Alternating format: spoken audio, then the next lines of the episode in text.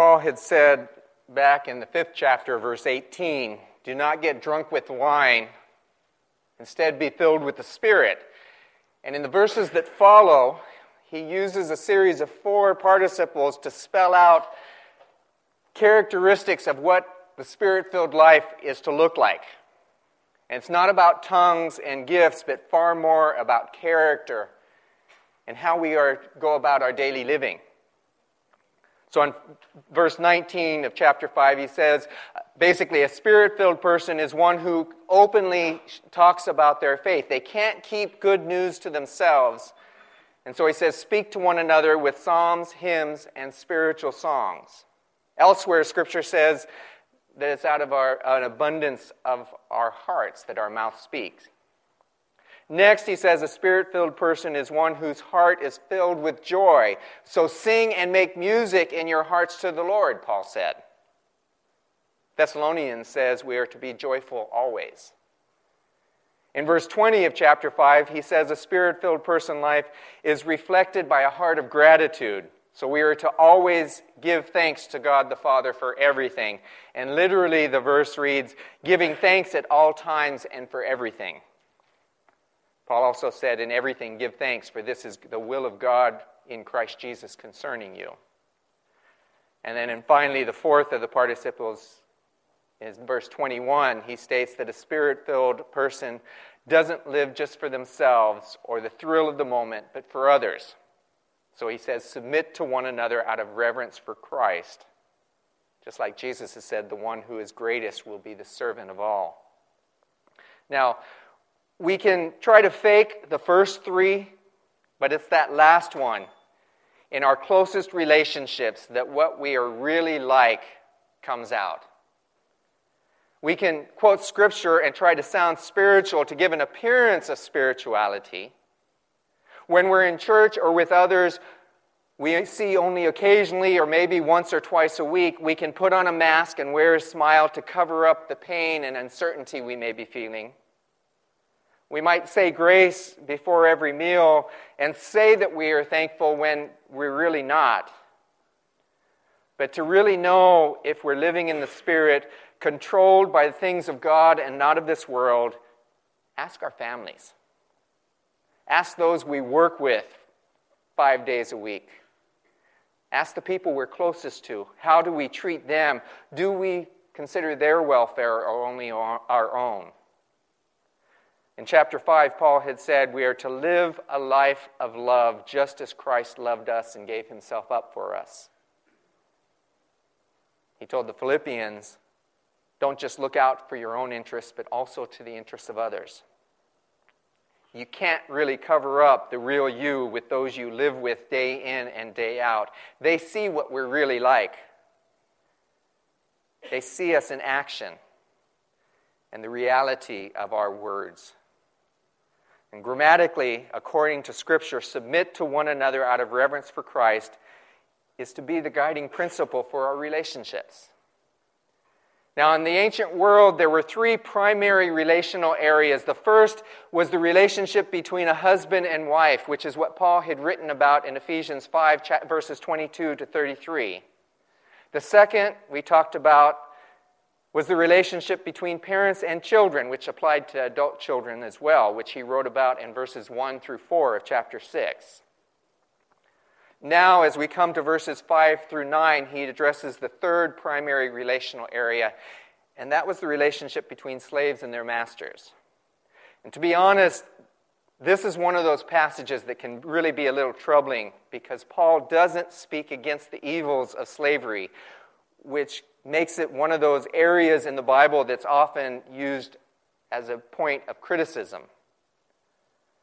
But we have to read and understand Scripture not through 21st century eyes and values, but try to understand why it was written the way it was.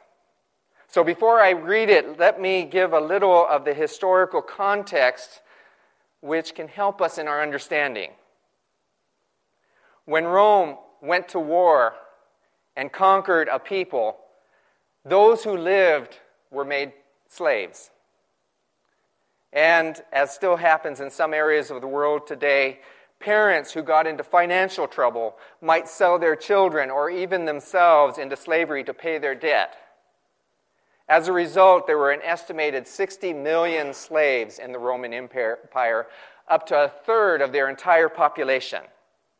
Their society was dependent on it as a way of life, so much so that a vast majority of the work, the teaching, the medicine, the farming was all done by slaves. Most Romans considered work beneath their dignity. And while some were treated well and might even become almost like family, most didn't. Because there were so many of them, there was a constant fear, especially among the Roman elite, of slave uprisings, which frequently led to harsh treatment in an effort to keep them in line. In the law, they weren't even people, they were things, tools to be used and discarded. Varro, considered one of ancient Rome's greatest scholars, divided agricultural instruments into three types the articulate, which were the slaves, the inarticulate, which were the cattle, and the mute, which were tools. He said a slave was no better than a beast who happens to be able to talk.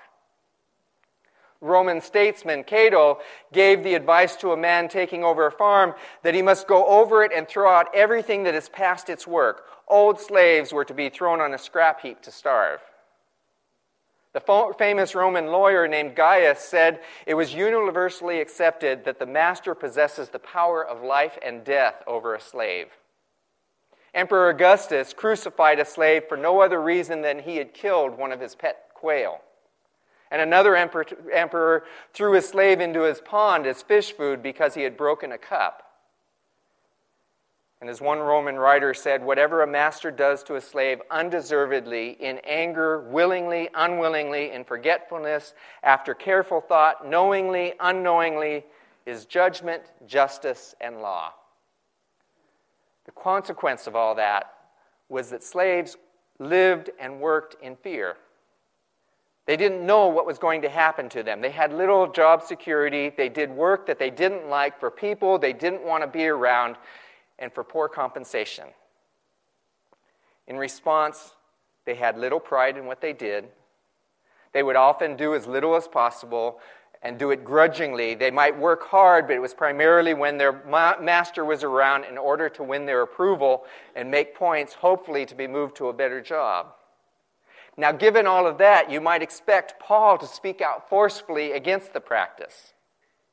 However, again, remember the context. When he wrote Ephesians, he was writing to a very small, persecuted minority. To justify the persecution, they were often accused of such things as cannibalism because we celebrate the Lord's Supper where Jesus said, This is my body and this is my blood. They celebrated what was called the agape feast or the love feast, and so they were accused of public orgies. They refused to worship the emperor and the Roman gods, and they were accused of treason. And because the church was largely made up of the poor and the slaves, the automatic suspicion of church gathering was they might be fomenting an uprising. Paul was careful not to do or say anything that might bring down the wrath of the officials or their neighbors concerned about them plotting insurrection. Now, with that as background, and still within the overarching principle that he had given to submit one another out of reverence for Christ, Paul writes, Slaves, obey your masters in earth, or with respect and fear, and with sincerity of heart, just as you would obey Christ. Obey them not only to win their favor when their eye is on you, but like slaves of Christ, doing the will of God from your heart. Serve wholeheartedly, as if you were serving the Lord, not men. Because you know that the Lord will reward everyone for whatever good he does, whether he is slave or free. And masters, treat your slaves in the same way. Don't threaten them, since you know that he who is both their master is, and yours is in heaven, and there is no favoritism with him. Now, while the comparison falls far short, the closest example we have today is the relationship between employers and employees. Our work. So that's what I want to look at for a few minutes this morning. It's the one place where people see us day in and day out outside of the family in a variety of circumstances. Ask our employers or our coworkers what kind of person we are to see if we're really being spirit led. What kind of workers are we? Those trying to get by on a bare minimum or doing our best? Most of us can probably identify with the opening words from Studs Terkel's book titled Working People Talk About What They Do All Day and How They Feel About What They Do. The opening words read This book is about work, or this book, being about work, is by its very nature about violence to the spirit as well as to the body. It's about ulcers as well as accidents, about shouting mas- matches as well as fistfights, about nervous breakdowns as well as kicking the dog around. It is, above all or beneath all, about daily humiliations. Don't we sometimes have the feel we have all kinds of reasons to grumble, to complain about bosses, to drag our feet, to do things half heartedly, to find reasons and excuses but Paul's words are to serve God where you're at. In essence, he's saying take pride in what you do. Don't wait for the perfect job or one where you like your boss. The Christian work ethic is to serve God wherever you are. The principle is woven through these verses when Paul says, Serve wholeheartedly as if serving the Lord, not people. Because when you get right down to it, it's all about our attitude. And the angels are laughing. Charles Lowery says, I travel around the country telling people that their attitude is either their best friend or their worst enemy. It isn't the position in life, it's the disposition. Now, I'm not one of those positive blab it and grab it guys. I do tell everyone that it is a fallen world, that Murphy was an optimist, and that there will always be people trying to blow out the light at the end of the tunnel. I even tell them that every day the world rolls over on someone who's sitting on top of it. I just never expected it to be me. In essence, he's saying there's no promise God's going to give you a wonderful, understanding supervisor. No promise he's going to give you fulfilling, enjoyable work with fantastic pay and benefit package. He does say, serve God where you are with no conditions. And it's listed among the four evidences of a spirit filled life. Our hope and source of contentment and meaning is never our careers or our place of employment or changing job. It's God. He's to be the source of it. He's to give us meaning and purpose and direction. And for that, usually we need more of a changed heart and attitude. How many of us do feel enslaved by our jobs, tied to work we don't enjoy, get by by a bare minimum, trying to win approval by making points with our boss, Kent Hughes said millions of people regard their work as something they must bear, a living indignity. A dark cloud of dissatisfaction blankets today's workforce. Only one tenth of American workers say they are satisfied with their jobs. That's one in ten. For the overwhelming majority, work is dull and meaningless. This pervasive discontent has spawned the paradoxical problems of laziness on the one hand and overwork on the other. Patterson and Kim in The Day America Told the Truth tell us that only one in four employees gives his or her best effort on the job, and that about 20% of the average worker's time is wasted, thus producing, in effect, a four day work week. While circumstances have changed from Paul's day, there's a principle within the passage which applies to us. Serve wholeheartedly, he says, as if you're serving the Lord, not people. The New Living Translation puts it work with enthusiasm. We often can think of serving God in terms of church work or witnessing or maybe worship or devotions. But for Paul, it's also a matter of vocation. How we do them is how we serve the Lord as well. If the Spirit is present and active in your life, as God assures us He is, if you know Christ as your Lord, you learn to serve God where He's placed you because God is there too. It doesn't mean you don't try for a better job, but as long as you're where you're at, you serve wholeheartedly as serving the Lord. What's your attitude towards your work? A way to make a living or an opportunity to serve? If it's merely a job and a way to pay the bills, then you're spending an awful lot of time doing something that's really meaningless. God comes into our life to bring meaning, and one of the ways He does that is providing opportunities for service for yourself and for others. Maybe we're not happy with our work. Maybe it's because we don't see the opportunities to serve people. It's not just about making a living, it's about serving the Lord. It's like the 20th, 12th century monk, Brother Lawrence, wrote in his classic book, Practicing the Presence of God.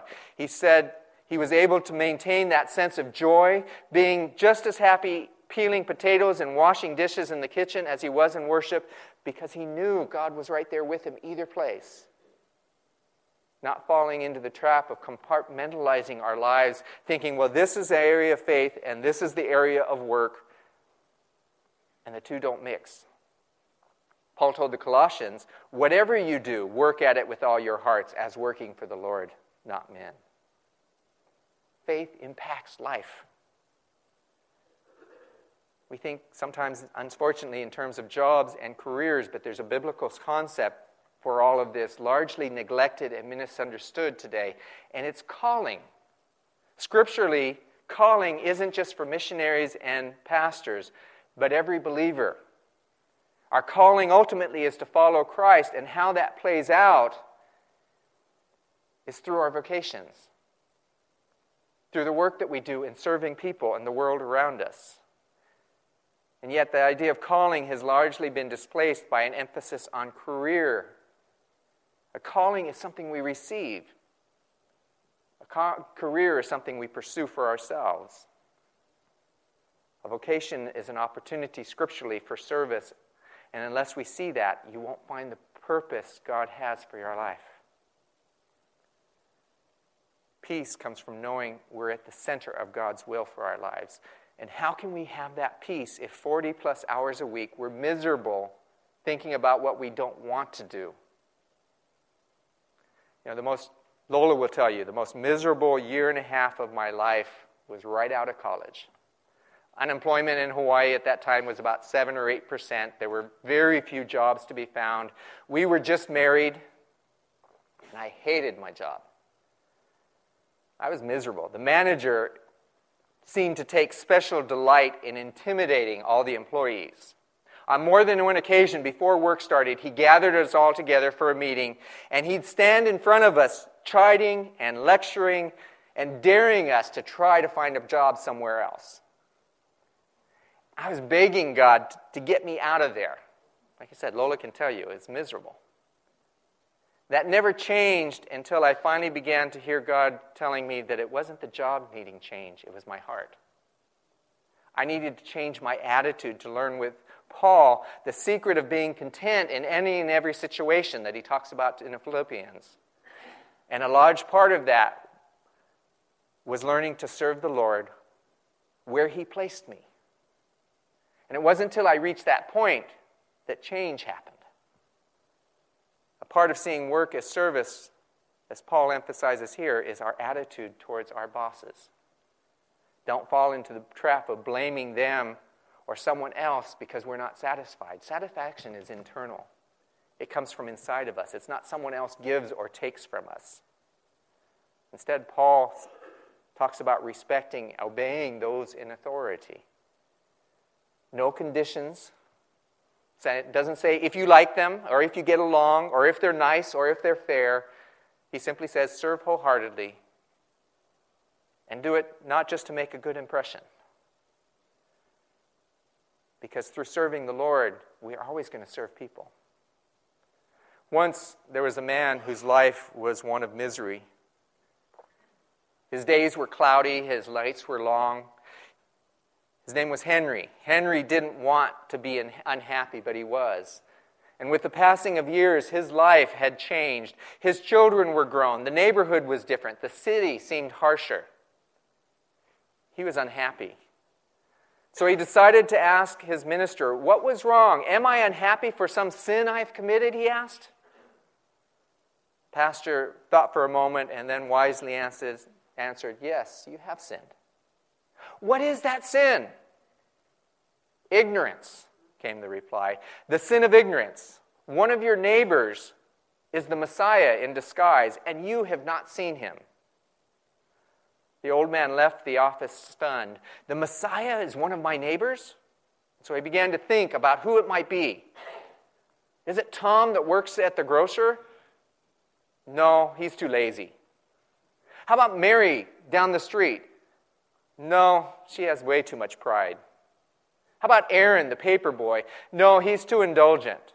He was confounded. Every person he knew had all kinds of defects. But one was the Messiah, and so he started to look for him. He began to notice things in people he hadn't seen before. The grocer often carried bags to the cars of those customers that couldn't do it on their own. Maybe he's the Messiah. Maybe it's the officer at the corner who always seemed to have a smile for the children. Could it be? Or what about that young couple that moved in next door? How kind they are to everyone. With time, he saw things in people he'd never seen before. And with time, his outlook began to change. The bounce began to return to his step. His eyes took on a friendly sparkle. When others spoke, he actually listened now. After all, he might be listening to the Messiah. When anyone asked for help, he responded, After all, this might be the Messiah needing help. The change of his attitude was so significant that someone asked him why he was so happy all the time. I don't know, he answered. All I know is that things changed when I started looking for God. We all can have reasons to feel justified for grumbling and complaining and doing less than we need to. We can have supervisors we don't like, co-workers we can't get along with, work which seems pointless. Nevertheless, Paul says, serve wholeheartedly wherever you are. Maybe you need a change of heart before you can get a change of job. Maybe simply looking more eagerly for the Messiah, seeing him at work and the opportunities he provides to serve where you're at. What's your attitude towards those who you work with? No conditions are set in Paul's words here, whether they're nice or not, whether you get along or not. He simply says, Slaves, obey your masters, but masters also treat your slaves in the same way. What about your work itself? Do you get by with a bare minimum? Is that how you obey Christ? It says, serve wholeheartedly. Do you take pride in what you do? How about when you do your work? Do you work harder when your boss is around you in the hope that they'll see and promote you, that you'll win their favor? The spirit filled life that Paul talks about in the passages in Ephesians 5 and 6 are about putting Christ first, knowing that that needs to affect our relationship. Letting Christ shine through us as seen most commonly through how we treat the people closest to us. Christianity begins in our homes, in our neighborhoods, among those we're close to, and it spreads. Be filled with the Spirit, Paul said, by serving God wherever you are. Are we serving God? Our Father, as we move on from a place of worship to a place of life, in our homes, our neighborhoods, our workplaces. Teach us the value of serving you first and just seeing that you provide the opportunities through that to serve those around us, whoever they may be. We thank you, God, that you are present if we look. And help us to have attitudes that look and seek and care. We thank you, Lord, for your presence here this morning now as we pray these things in Jesus' name. Amen.